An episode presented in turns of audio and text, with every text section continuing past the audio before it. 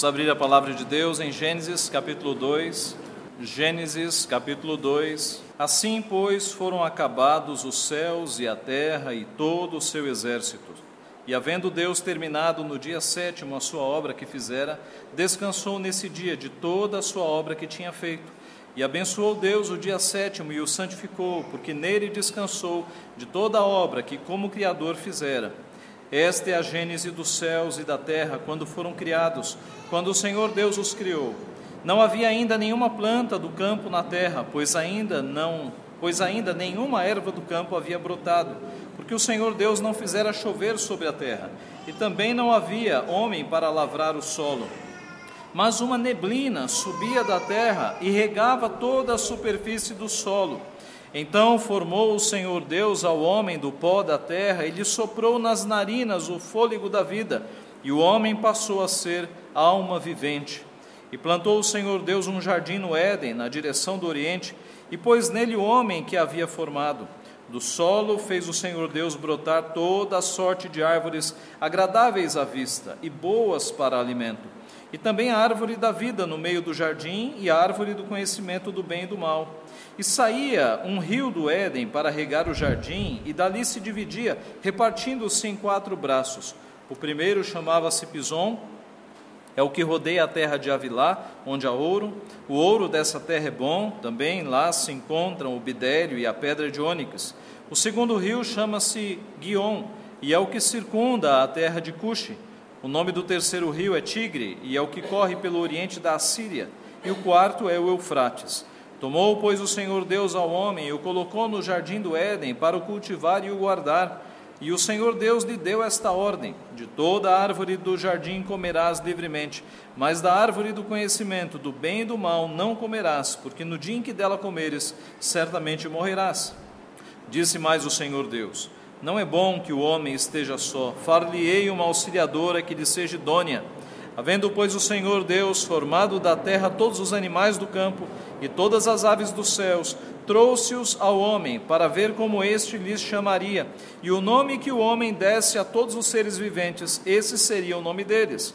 Deu nome o homem a todos os animais domésticos, às aves do céu e a todos os animais selváticos. Para o homem, todavia, não se achava uma auxiliadora que lhe fosse idônea. Então o Senhor Deus fez cair pesado sono sobre o homem, e este adormeceu. Tomou uma das suas costelas e fechou o lugar com carne. E a costela que o Senhor Deus tomara ao homem, transformou-a numa mulher e lhe a trouxe. E disse o homem: Esta afinal é osso dos meus ossos e carne da minha carne. Chamar-se-á varoa, porque do varão foi tomado. Por isso deixa o homem pai e mãe e se une à sua mulher, tornando-se os dois uma só carne. Ora, um e outro, o homem e a sua mulher, estavam nus e não se envergonhavam. Vamos orar mais uma vez? Pai Santo Deus bendito, nós te louvamos, nós te adoramos, nós te agradecemos o privilégio que temos de estar na tua casa, no teu dia, ó Pai, com a tua palavra aberta diante dos nossos olhos para receber o alimento de ti. Nós te louvamos porque a tua palavra é rica e ela, ó Pai, no curso da nossa vida, tem nos ensinado, tem nos exortado, tem direcionado a nossa vida, Pai. Nós te louvamos porque tu és um Deus providente, ó Pai Santo, que não apenas nos salva, mas nos alimenta diariamente e nos mostra o teu querer, a tua vontade. Neste sentido, mais uma vez, nesta tarde, nós pedimos que o Senhor, ó Pai, tenha misericórdia de nós, fale ao nosso coração, alimenta-nos como um pai alimenta os filhos. A tua palavra não volta vazia, Pai. Nós cremos que ela encontrará guarida nos nossos corações, cremos que ela nos exortará, corrigirá os nossos caminhos tortuosos, transformando-os em caminhos aplainados. Abençoa-nos, portanto, é o que nós te pedimos humildemente, em nome de Jesus. Amém. Meus irmãos, como disse C.S. Lewis no livro Crônicas de Nárnia, nós começamos uma grande história que nunca terminará. Trata-se da grande história que ninguém na terra leu, que continua para sempre, no qual todo capítulo é melhor que o anterior. A história que nós começamos a estudar no domingo passado é uma história que tem começo, mas não tem fim. O mundo que Deus criou não acabará nunca, ele passará por uma grande transformação. A palavra de Deus diz que esta terra e estes céus estão sendo entesourados para o fogo. O corpo que Deus criou de Adão e Eva, o corpo do ser humano também, é um corpo que começa, mas que não tem fim. Todos nós passaremos pela ressurreição e viveremos eternamente. O texto de hoje, Gênesis 2, nos mostra a obra-prima da criação de Deus. Deus fez toda a sua criação e reservou para o seu último ato a sua obra-prima, a sua criação mais perfeita, o homem e a mulher. E esse texto, meus irmãos, Gênesis capítulo 2, é um texto riquíssimo, que nós poderíamos abordar de várias formas, mas salta aos olhos neste texto os mandatos, as ordens que Deus definiu lá no Éden ordens que perpassam todas as culturas que ainda vigoram hoje. Os mandatos ou estas ordens que Deus deu a Adão regulam todas as nossas relações. Que mandatos são esses? O mandato espiritual, que regula a nossa relação com Deus, o mandato cultural, que regula a nossa relação com a criação de Deus, e o mandato social, que regula a nossa relação com os nossos próximos, com os seres humanos. O primeiro mandato, nossa relação com Deus, mandato espiritual. O segundo mandato, a nossa relação com as coisas criadas, mandato cultural. O terceiro mandato, a nossa relação com os seres humanos, o mandato social. Estes mandatos, no capítulo 2, saltam aos olhos. Esses mandatos estão na Bíblia inteira, mas no capítulo 2 nós vemos esta ênfase, porque ali eles são criados. Ali Adão os recebe e este recebimento é cumprido durante toda a história. Nós começamos então com o mandato espiritual e podemos encontrá-lo nos três primeiros versículos do capítulo 2 e nos versos 16 e 17. Nos três primeiros versículos, nós vemos, meus irmãos, Deus tratando com Adão e Eva e segue-se então do verso 16 e 17 essa relação. O ponto aqui, meus irmãos, quando nós falamos de mandato ou de uma ordem de relacionamento espiritual, é que Deus nos fez seres com espírito, diferentes do restante da criação. Vocês se lembram que em Gênesis 1, Deus vai dando ordens e a criação vai aparecendo. Deus diz: produza a terra plantas, e as plantas surgem. Deus diz: haja luzeiros, e o sol e a lua e as estrelas surgem. Deus diz: povoem-se as águas de seres viventes, e os oceanos enchem de peixes, e os céus e as aves povoam os céus. Deus diz: produza a terra animais domésticos e animais selvagens, e a terra enche de animais. Mas quando chega na criação do homem e da mulher, há uma pausa e a Trindade entra em conselho. E agora não é mais haja, produza, povoe-se. O verbo vai para o plural. Façamos o homem a nossa imagem e semelhança. É uma criação diferente. Todo o restante foi feito segundo a sua espécie no atacado. Adão e Eva foram construídos singularmente façamos o homem a nossa imagem e a nossa semelhança. É como se Deus dissesse: o homem e a mulher serão diferentes. Eles terão espírito, eles serão seres espirituais, eles carregarão a nossa semelhança. É uma criação diferente. E assim, meus irmãos, nós vemos que no verso 27, criou, pois, o homem à sua imagem e semelhança, a imagem de Deus os criou, macho e fêmea os criou. No capítulo 2, a partir do verso 4, e especificamente no verso 7, nós vamos ter os detalhes desta criação do homem e da mulher que aparecem no capítulo 1 de forma resumida. É como se Moisés colocasse uma lupa no capítulo 1, quando diz: façamos o homem a nossa imagem e semelhança, e agora vai detalhar o que, que aconteceu, como é que foi o processo, O capítulo 2, do verso 4 até o final, é o detalhamento de como foi a criação do homem. Não é um segundo relato, não há cronologia aqui, é um detalhamento do que aconteceu no capítulo 1. E no versículo 7 do capítulo 2 nós temos: Então formou o Senhor Deus o homem do pó da terra e lhe soprou nas narinas o fôlego de vida, e o homem passou a ser alma vivente. O verbo utilizado aqui para a palavra formou é o mesmo verbo usado no Antigo Testamento para o trabalho de um oleiro que fazia vasos e que fazia objetos de barro. A ideia do texto, meus irmãos, é que Deus fez um boneco de barro. E com esse boneco pronto, ele soprou nas narinas o fôlego da vida. E o boneco, Adão, ele ganhou fôlego da vida. A palavra Adão, meus irmãos, que significa homem, ela é muito próxima da palavra em hebraico terra. Adão, Hadamá. Terra em hebraico é Hadamá. É a ideia de que Adão veio da terra mesmo, muito próxima à palavra. E assim, com este sopro nas narinas do homem, ele ganha o fôlego da vida. Note que Deus não soprou na narina de qualquer animal, nem nos peixes, e nenhuma, outra, e nenhuma outra criatura sua. Apenas o homem recebeu o fôlego da vida, por isso ele é uma criação especial e por isso ele tem espírito, meus irmãos. Deus não morreu para salvar animais, cachorros, gatos. Deus mandou seu filho, o próprio Deus encarnou-se e morreu numa cruz para nos salvar nós fomos feitos seres espirituais, nós temos corpo e temos espírito. Nós fomos criados da terra fria e morta, mas nós fomos elevados à condição de criaturas espirituais, imagem e semelhança de Deus.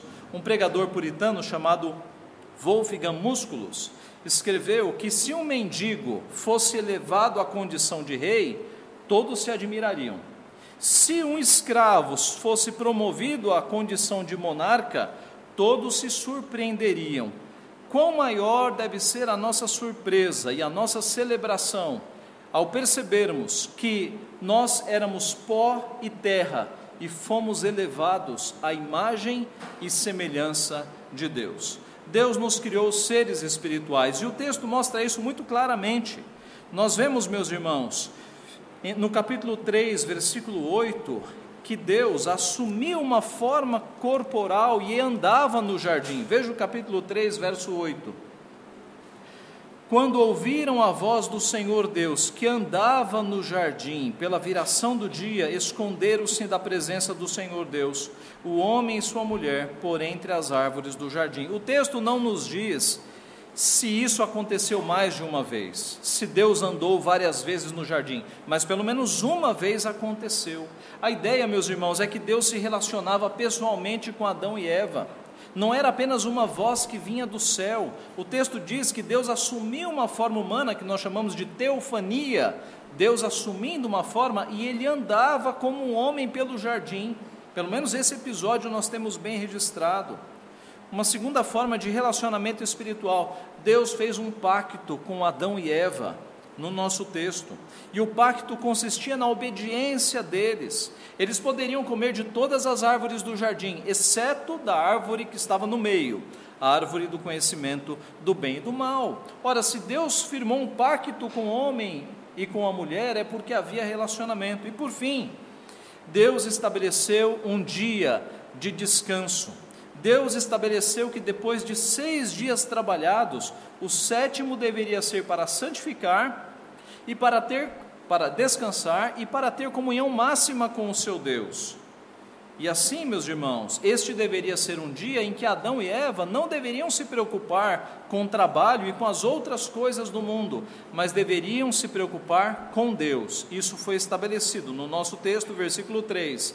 E abençoou Deus o dia sétimo e o santificou, porque nele descansou de toda a obra que, como Criador, fizera. Este, meus irmãos, este relacionamento espiritual que Deus firmou com Adão e Eva é chamado mandato espiritual, que atravessa todas as gerações. Ele aqui foi estabelecido. A grande questão é: o que vai acontecer com este mandato, com esta ordem, depois do pecado, depois da queda? Gênesis capítulo 3. Será que depois da queda será possível nós termos relacionamento com Deus? Ora, vamos pegar estes três itens aqui: o dia do descanso, o pacto e a teofania. Depois da queda, o dia do descanso continuou existindo. E mais necessário ainda, porque com a queda, com o pecado, o trabalho se tornou mais pesado. Depois da queda, o pacto de obras, que era o pacto de obediência, foi quebrado. Nós sabemos que Adão e Eva pecaram, mas Deus estabeleceu um novo pacto, chamado Pacto da Graça, cuja base agora não é mais a obediência, mas é a fé. O pacto das obras não foi extinto, ele continuou existindo. Cristo cumpriu o pacto das obras porque ele obedeceu perfeitamente à lei de Deus na sua obediência ativa.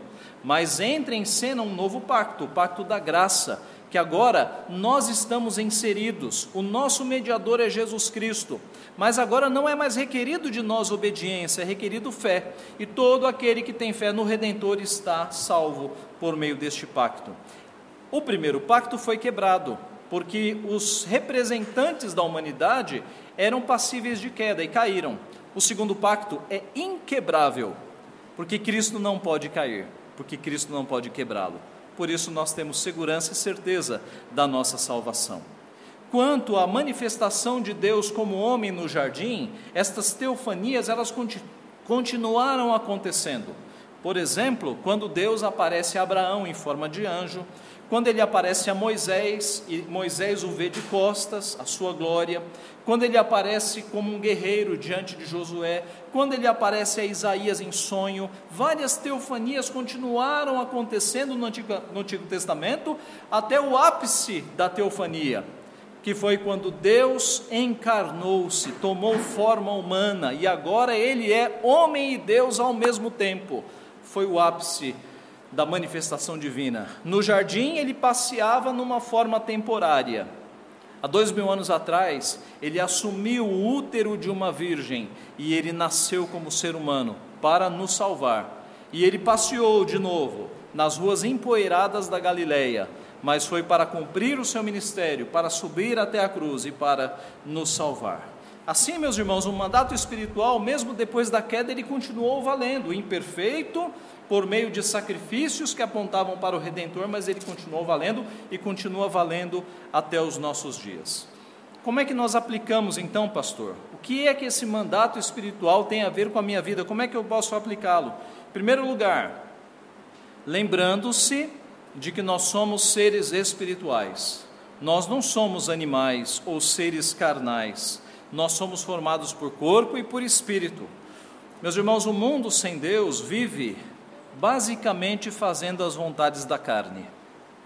O crente é aquele que vence a carne a, a partir da, do fortalecimento do espírito. A palavra de Deus nos ensina em Gálatas 5,16: Andai no espírito e jamais satisfareis as concupiscências da carne. Foi um ensino muito constante do apóstolo Paulo, a mortificação da nossa carne. A ideia de que quando nós não alimentamos os desejos carnais, mas nós alimentamos os desejos espirituais, a, a, o espírito vence a carne. Eu repito, o mundo sem Deus não tem vida espiritual. O mundo sem Deus só busca os prazeres da carne. O crente tem como resistir às questões da carne, às obras da carne. Como? Andando no espírito, vivendo no espírito, gerando o fruto do espírito. Essa é a diferença entre ser crente e não ser crente. O crente tem o seu espírito fortalecido e ele consegue combater a carne. Segundo, como é que nós colocamos o mandato espiritual na nossa vida em prática? Andando com Deus. Adão e Eva andaram com Deus no jardim, ele passeava por lá. Hoje é possível nós andarmos com Deus, do acordar até o deitar, andando de ônibus ou trabalhando, no trânsito ou na frente do computador. A comunhão íntima com Deus, a nossa mente focada em Deus é o que faz com que nós consigamos andar de fato com Deus. Terceiro, crendo em Deus. Assim como o pacto da graça coloca sobre nós o exercício da fé, nós agradamos a Deus quando nós confiamos nele, quando nós temos fé nele, e nós aumentamos a nossa fé com a leitura diária da palavra, e nós acendemos a nossa fé com uma vida de oração.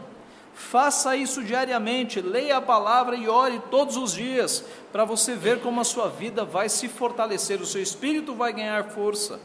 Quarto, buscando devoção particular com Deus, mas, sobretudo, dedicando um dia na semana para Deus. O nosso Shabá, o nosso domingo, que a partir da ressurreição de Cristo tornou-se o primeiro dia da semana. Esse é um dia esquecido pelos evangélicos, mas que nunca foi revogado, a menos que você seja um crente de nove, de nove mandamentos. Os dez mandamentos estão em vigor. Cristo não veio anular a lei, ele veio confirmá-la, ele confirmou cada um dos mandamentos, de modo que o quarto mandamento, de trabalhar seis dias e fazer toda a obra, e um dia nós descansarmos e adorarmos a Deus, continua em pleno vigor. E muitos dos crentes dos nossos dias não têm sido abençoados e têm sido até castigados por Deus porque não guardam o domingo corretamente ficam fazendo compras no domingo, trabalhando no domingo, fazendo coisas que não deveriam ser feitas no domingo. O domingo ele é especialmente usado para três usos: descanso, devoção e obras de misericórdia. Nós descansamos no domingo, nós nos devotamos a Deus no domingo, escola dominical, culto, o que tiver, e obras de misericórdia. É o dia por excelência para nós visitarmos enfermos, cuidarmos da nossa família e daqueles que estão ao nosso redor. Esse dia, meus irmãos, foi estabelecido aqui no nosso capítulo, capítulo 2, verso 3. Deus estabelece o, sétimo dia como dia de descanso e ele o santifica. E lá em Êxodo 20, nós vamos ter ele aparecendo nos Dez Mandamentos com uma remissão a o dia da criação. Lá nos Dez Mandamentos, nós temos a base para a guarda do descanso, porque Deus fez o mundo em seis dias. Assim, meus irmãos, aplicações, mais uma aplicação sobre o mandato espiritual. Como é que nós o guardamos? Não sendo pessoas falsas, sendo crentes no domingo e durante a semana, tendo um relacionamento espiritual vivo com o nosso Deus. É fácil se passar por crente aqui na igreja, é muito fácil. O desafio nosso é como nós somos, crentes fora da igreja. É isso que Deus requer de nós. E sexto e último, sabendo que enviar mensagens evangélicas em redes sociais não substitui leitura da Bíblia e vida de oração. Não substitui. Aliás, eu achei muito interessante um vídeo que eu vi do seminarista Saori da Raíssa, fazendo um desafio para a juventude, para todas as vezes que, num determinado período, o jovem tivesse vontade de checar o celular, o smartphone, o tablet, ele fosse orar e ler a Bíblia. Eu achei isso muito de uma é excelente iniciativa. Já pensou se todas as vezes que você checa o seu celular você fosse orar e ler a Bíblia? John Piper disse que no céu não haverá, aliás, ele disse assim, que depois da chegada das redes sociais, nenhum crente terá desculpas no céu para dizer que não teve tempo para orar. Porque para as redes sociais e para os eletrônicos, todas as pessoas têm achado o tempo. Meus irmãos, o mandato espiritual, então, é o mandato que Deus estabeleceu na criação, que define a nossa comunhão com Deus. Esse é o primeiro. O segundo mandato é o mandato cultural, que vai do versículo 4 até o versículo 15. A palavra cultural vem de cultivo, de cultivo da terra, de cultura da terra. E se o mandato espiritual apontava para cima, apontava para Deus, o mandato cultural aponta para baixo aponta para a criação de Deus, aponta para a forma como nós devemos cuidar das coisas que Deus fez neste mundo. Ora, Deus não criou Adão para ser um desocupado. Deus não criou Adão e disse: Adão, está tudo feito, tudo bonito, aproveite. Para que, que Deus criou Adão? Verso 5. No verso 5 nós temos a necessidade. Veja no final do verso 5: E também não havia homem para lavrar o solo. Verso 6: não havia chuva. Naquela época, meus irmãos, não havia chuva. Na verdade, a primeira vez que as pessoas viram chuva, sabe quando foi? No dilúvio. Até o dilúvio, como é que a terra era regada? Subia uma neblina e a neblina regava a terra. Só no dilúvio que apareceu chuva. No Éden não havia chuva, eu repito, essa neblina está no verso 6. Uma neblina subia da terra e regava toda a superfície do solo. No verso 7, nós já analisamos a questão do pó da terra, fôlego da vida. No verso 8, é plantado um jardim no Éden. Observe, Éden é a região grande. E dentro do Éden, da região, você tem um jardim. Percebem? E esse jardim não é um jardim pequeno como o nosso aqui na frente.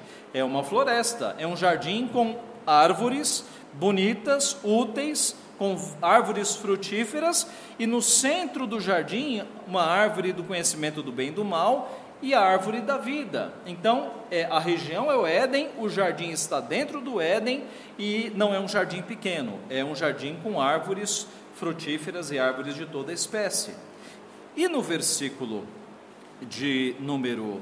É, na verdade, meus irmãos, nós temos aqui no no vers... sim, a partir do versículo de número 9, ainda no versículo 9, nós temos a descrição de que Deus ele fez árvores agradáveis à vista, árvores bonitas, boas para o alimento, árvore da vida no meio do jardim, árvore do conhecimento do bem e do mal. Do verso 10 ao verso 14, nós temos a localização do Éden, esta região. Era uma região tão grande que dela saía do Éden para regar o jardim, saía um rio do Éden para regar o jardim, e ele se repartia em quatro braços. Então era uma região grande de fato, com quatro braços de rio. E nós temos, meus irmãos, muita especulação: onde será, onde terá sido esse Éden? Olhando para o mapa do mundo, nós podemos localizar o Éden ali mais ou menos na região da Armênia, mais ou menos naquela região. Mas de novo, não era um jardinzinho, era uma região grande. Então, observando a descrição dos quatro rios, dois nós não conhecemos, mas dois nós conhecemos: o Tigre e o Eufrates. Estes rios são conhecidos. Se você pegar no mapa e subir, né, porque eles são braços de uma cabeceira onde está o Éden, você chega mais ou menos na região da Armênia. O fato é que com o dilúvio, o jardim desapareceu. O dilúvio foi uma catástrofe tão grande na terra que o jardim do Éden se perdeu ali no dilúvio. Mas o ponto, meus irmãos, é que agora o versículo 15: Tomou, pois, o Senhor Deus ao homem e o colocou no jardim do Éden para o cultivar e o guardar. Aqui nós chegamos no ponto de que Deus não fez o homem, Adão e Eva, para serem desocupados. Deus fez Adão para cultivar o jardim e para guardar o jardim. Meus irmãos, essa ordem continua valendo o mandato cultural, que é o mandato para o homem cultivar a terra, desenvolver o jardim, desenvolver a sociedade, cuidar da criação que Deus fez, isso continua em vigor. E isso continuou acontecendo no decorrer dos séculos. Mesmo depois, meus irmãos, da queda, nós vemos o desenvolvimento da sociedade. É lógico que depois da queda, esse desenvolvimento ficou lento, ficou trabalhoso. Em um mundo sem pecado, se Adão e Eva não tivessem caído, nós teríamos uma sociedade avançadíssima, nós teríamos uma civilização muito mais moderna do que nós temos hoje. Por que, que isso não acontece? Porque o pecado ele trouxe futilidade, ele trouxe vaidade à criação. E Paulo trata sobre isso em Romanos capítulo 8, verso 20, quando ele diz que a criação está sujeita à vaidade está sujeita ao cativeiro da corrupção. O que é isso? Por causa do pecado, a produção de cardos, abrolhos, ervas daninhas, venenos, etc, etc. O mundo, a terra, não produz mais o quanto produzia antes da queda. A terra ficou infectada pelo pecado, de modo que nós não avançamos o tanto que poderíamos ter avançado por conta da entrada do pecado no mundo. Mas mesmo com a entrada do pecado, o mandato cultural ele continuou acontecendo, de forma que em Gênesis 4 nós temos os descendentes de Caim edificando uma cidade. Veja, tudo começou num jardim. E nós temos descendentes de Caim já criando uma cidade. Olha o desenvolvimento. Nós temos descendentes de Caim criando tendas criando gado, instrumentos musicais, instrumentos cortantes de ferro e de bronze. Olha a sociedade caminhando, evoluindo, desenvolvendo-se. este desenvolvimento da cultura na história do mundo, ele vai caminhando, meus irmãos, de forma que quando nós chegamos no Apocalipse, nós não temos mais um jardim, nós temos uma cidade. O mundo começa num jardim e termina numa cidade. A cidade descrita lá no Apocalipse. Há um desenvolvimento. Ponto é, meus irmãos, como é que nós cumprimos o mandato cultural na nossa vida? O que isso é aplicável na nossa vida hoje? Primeiro, entendendo que não há separação de vida com Deus e vida profissional. Meus irmãos, não houve para Adão. Para Adão, Deus disse: Você está aqui, cultive a terra, cultive a minha criação. Muitos crentes chegam no trabalho e parece que viram uma chavinha e deixam de ser crentes. São crentes enquanto estão em casa. No trabalho, passam a agir de acordo com as pessoas que estão no trabalho. Assim, se você é da área de ensino, se você é um professor ou lida com ensino, você deve entender, como disse o poeta John Milton, que o objetivo do aprendizado é consertar as ruínas de nossos primeiros pais. Nancy Pierce, no livro Verdade Absoluta, ela disse que para fazer isso, toda a área do estudo deve ser ensinada com uma perspectiva biblicamente, solidamente bíblica de forma que os estudantes entendam as interconexões entre as disciplinas e descubram por si próprios que toda a verdade é verdade de Deus.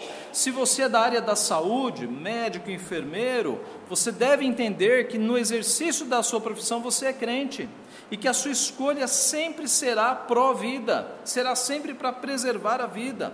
Se você é da área financeira, você vai se esforçar para que os seus números, seus cálculos, as suas taxas honrem a Deus e não oprimam o pobre. Se você é empresário, você tem que se questionar: eu estou pagando os meus funcionários com o piso do sindicato? Ou eu estou pagando um salário digno para o meu funcionário viver? Está vendo como muda as coisas? O, o, a compreensão, meus irmãos, de que nós somos crentes nos negócios, nas atividades comerciais, na nossa profissão, tem que mudar o nosso comportamento. De modo que o empresário vai olhar para um funcionário não vendo como alguém do sindicato, mas o vendo como um ser humano. Será que o que eu tenho pago é digno para que ele viva? Se você é da área do direito, advogados e aqueles que estão nesta área, você deve ter um olhar para ajudar as pessoas, por exemplo, quando elas te procuram com crises no casamento. Você é alguém que pode aconselhá-los. Adolescentes que infringiram a lei, você pode ajudá-los. Homens de negócio que estão na dúvida entre fazer o certo e o errado, por vezes procurando alguma brecha na lei. Você, sendo crente, você vai encaminhá-lo. Isto é, você vai usar a justiça como um instrumento, você vai usar o direito como um instrumento de Deus na promoção da justiça. Se você é um aposentado, você pode usar o tempo livre que Deus te deu para ajudar a sua comunidade, as pessoas que estão ao seu redor, melhorias no bairro, colaborar com instituições sociais. Assim como Adão e Eva estavam cuidando do jardim, você cuida do local em que você está vivendo. Se você é alguém que produz alguma coisa, desde uma roupa a qualquer coisa que seja produzida, seja produção à mão ou à máquina, você deve fazer o melhor produto e vendê-lo a um preço justo. Na época da reforma, um sapateiro chegou em Lutero e perguntou isso: Lutero, eu agora estou vocacionado por Deus, o que, que eu devo fazer? Um padre diria assim: vá para o mosteiro, buscar a contemplação, vá servir a Deus no mosteiro, olhando para o céu. Mas Lutero entendeu o chamado, a vocação, e ele disse: a partir de agora você faça o melhor sapato e venda pelo preço mais justo. Isso é honrar a Deus. Isso é honrar a Deus. Se você é funcionário, de alguma empresa, saiba que a Bíblia nos orienta a sermos os melhores funcionários. Nós lemos Efésios capítulo 5, quando diz que nós não devemos servir sob vigilância, nós devemos trabalhar como quem trabalha para Cristo. Assim, meus irmãos, e último exemplo, se você é dona de casa, lembre-se do que falou William Tyndale. Ele disse assim: há uma diferença entre lavar louças e pregar a palavra de Deus. Mas no tocante a agradar a Deus, nenhuma diferença. nenhuma diferença. De forma que quando eu lavo uma louça, quando eu varro um quintal, quando eu limpo um ambiente, eu estou trabalhando para Deus, porque o mundo é de Deus. E quando nós cuidamos do mundo que é de Deus, nós estamos agradando a Deus. Em suma, meus irmãos, Deus iniciou uma sociedade no jardim e delegou a nós, Adão, Eva e nós que somos os descendentes, o cuidado com este mundo. E quando crentes assumem isso para a sua vida profissional, fazem uma revolução, cumprem a palavra e se destacam, e os ímpios olham e glorificam a Deus ao observar as nossas boas obras. Esse é o segundo mandato, o mandato cultural, de cuidar da criação de Deus. O terceiro e último mandato é o mandato social. O mandato espiritual aponta para a nossa relação com Deus. O mandato cultural aponta para a nossa relação com a terra, com a sociedade. O mandato social aponta para a nossa relação com as pessoas, com a sociedade. Meus irmãos, o nosso Deus é um Deus que é formado por três pessoas. Ele tem comunhão entre as três pessoas. Quando ele fez Adão e Eva, note que Deus poderia ter feito um homem com autorreprodução. Por que, que Deus fez macho e fêmea, para que a glória de Deus fosse manifesta não apenas em uma criatura, mas em duas criaturas. E quando nós olhamos para homem e para mulher, com suas diferenças tão evidentes, tanto físicas quanto de temperamento, e o texto fala que Deus criou homem e mulher à sua imagem, nós vemos a glória de Deus revelada em homem e mulher. De forma que quando nós vemos a liderança masculina, a força masculina, nós vemos Deus, nós vemos reflexos de Deus, porque fomos feitos à imagem de Deus. Quando nós olhamos para a mulher e vemos sensibilidade, carinho, amor, graça, nós temos reflexos do ser de Deus na mulher também.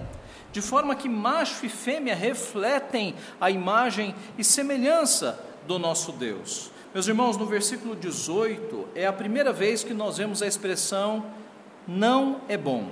Disse mais o Senhor Deus: não é bom que o homem esteja só. Antes disso, no capítulo 1, nós vemos várias vezes, e viu Deus que era bom, que era bom, que era bom, que era bom e que era muito bom. É a primeira vez que Deus fala, não é bom. Porque Deus olhou para Adão e viu que não era bom que Adão fosse sozinho, ele precisava de uma auxiliadora. Ele recebera três mandatos que deveriam ser cumpridos, ele precisava de ajuda. E no versículo 18 diz: o próprio Deus diz: Não é bom que o homem esteja só. Far-lhe-ei uma auxiliadora que lhe seja idônea. Vou fazer a ele uma ajudante. A palavra idônea significa igual, significa adequada. E veja o verso 20. Deu nome o homem a todos os animais domésticos, às aves do céu e a todos os animais selváticos. Para o homem, todavia, não se achava uma auxiliadora que lhe fosse idônea. Deus levou todos os animais para Adão dar nome. E a conclusão de Adão é que todos os animais tinham parceiros machos e fêmeas, mas para ele não havia uma auxiliadora que lhe fosse igual. Em outras palavras, Adão percebeu que todos ali tinham o seu par perfeito, menos menos Adão. Adão olhou e percebeu que ele estava sozinho. E é muito interessante nós percebermos que Deus, ele não criou Eva de imediato, mas ele deixou que Adão sentisse falta. E quando Adão sentiu falta, aí Deus providenciou a sua igual, a sua idônea, aquela que ele vai louvar daqui a pouco. No versículo 21 e 22, nós temos a descrição da criação de Eva. Então o Senhor Deus fez cair pesado sono sobre o homem. Este adormeceu, tomou uma das suas costelas e fechou o lugar com carne. E a costela que o Senhor Deus tomara ao homem transformou-a numa mulher e lhe a trouxe. Meus irmãos, Deus faz Eva não do pó da terra. Deus faz Eva de uma das costelas de Adão. O pregador puritano Matthew Henry disse o seguinte: a mulher não foi feita da cabeça de Adão para estar acima dele, nem dos seus pés para ser pisada por ele, mas de seu lado para ser sua companheira, debaixo do seu braço para ser protegida e de perto do coração para ser amada. É poesia, é poético, mas é verdadeiro.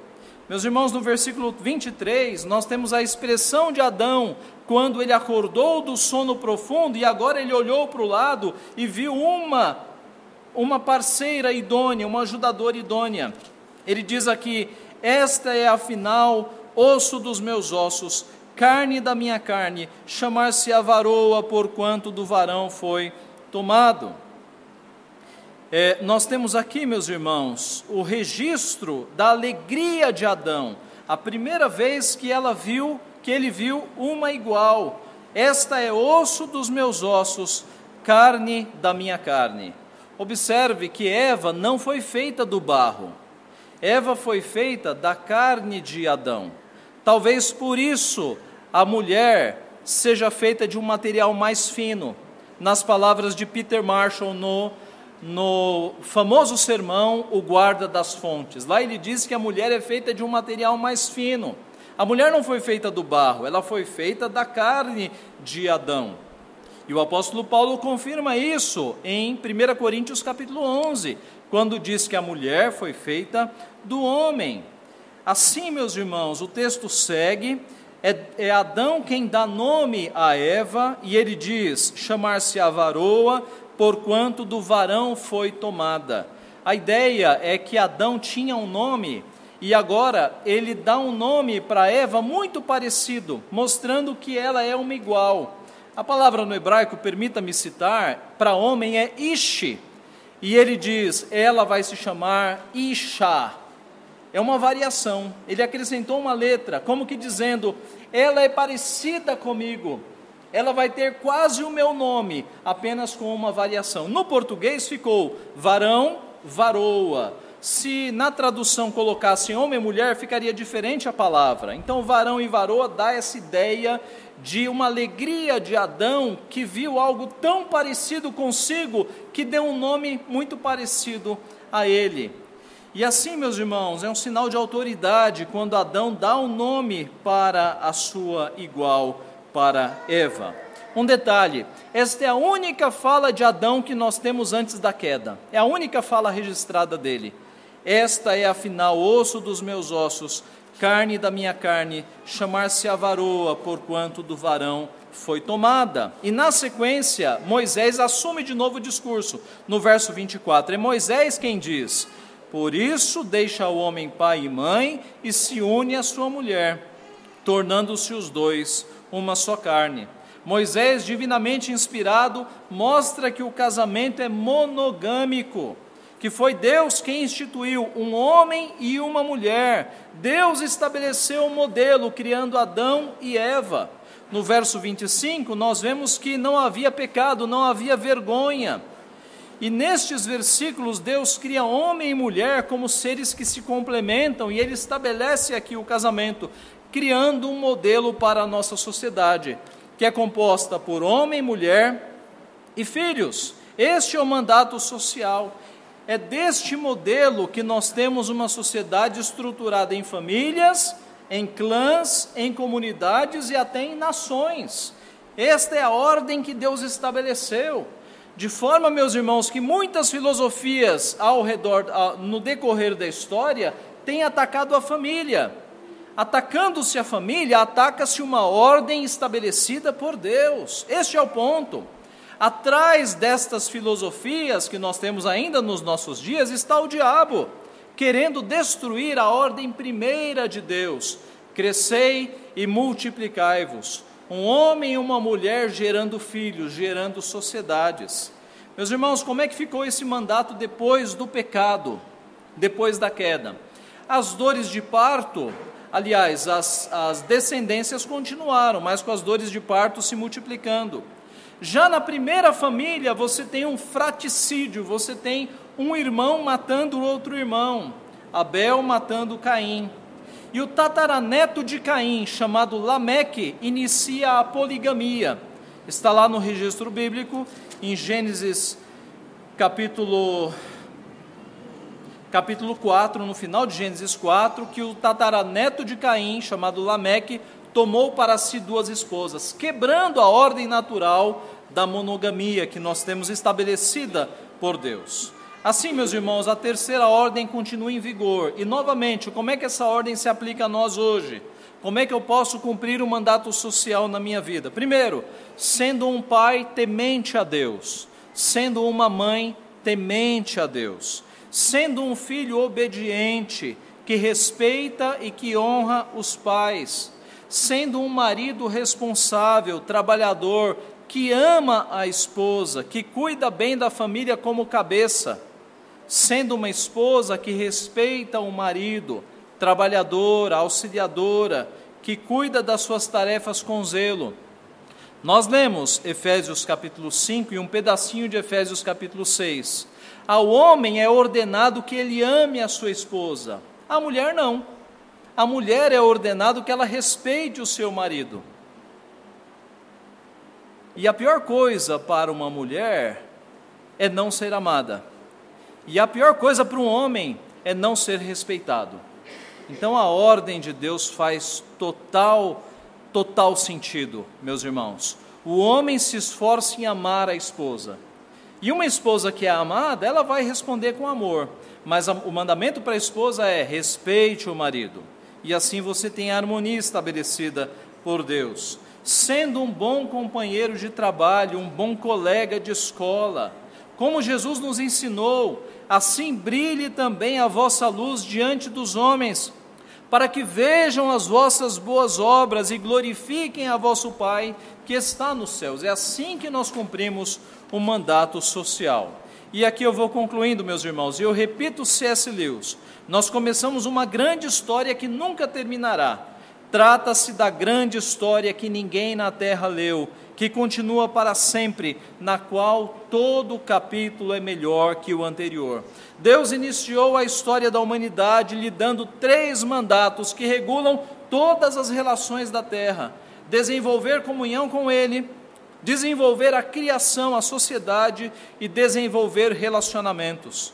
A nossa tarefa como discípulos de Cristo é, nesta vida, cumprirmos estes mandatos, a fim de que a glória de Deus se espalhe pelo mundo, como diz o hino, como as águas cobrem o mar. Todavia, nós aguardamos o dia em que o nosso Redentor voltará. E a partir daquele dia nós estaremos em glória, livres das limitações deste corpo pecaminoso, em um mundo perfeito, em um mundo restaurado em um mundo em que as cores são mais vivas, em um mundo em que cada folha de grama parece mais real, mais sólida, mais significativa que qualquer coisa experimentada aqui na terra. Naquele mundo, nós teremos comunhão total com Deus, porque nós passaremos a eternidade conhecendo a Cristo. Naquele mundo, nós continuaremos construindo coisas belas e úteis que glorificam a Deus. Naquele mundo, na companhia dos irmãos que já foram, nós desenvolveremos comunhão plena e eterna para todo sempre com os nossos queridos. Que Deus então assim nos abençoe. Maranata, Senhor Jesus. Maranata. Amém.